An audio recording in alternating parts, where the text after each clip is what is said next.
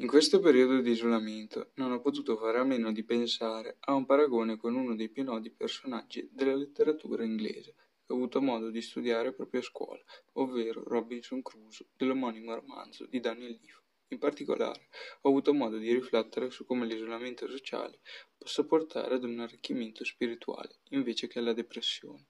Proprio come il naufragio ha costretto Robinson ad adattarsi ad una condizione di vita ostile, il Covid-19 ha interrotto il nostro stile di vita e le nostre abitudini, facendoci riscoprire il valore delle cose semplici che davamo per scontate.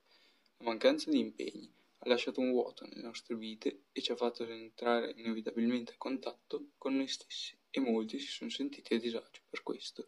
Altri invece stanno approfittando di questo periodo di tempo per curare i loro interessi e le loro passioni, come la lettura, la musica e tanto altro. Concludo dicendo che questa pandemia potrebbe sembrare la fine di tutto, ma potrebbe anche essere un nuovo inizio.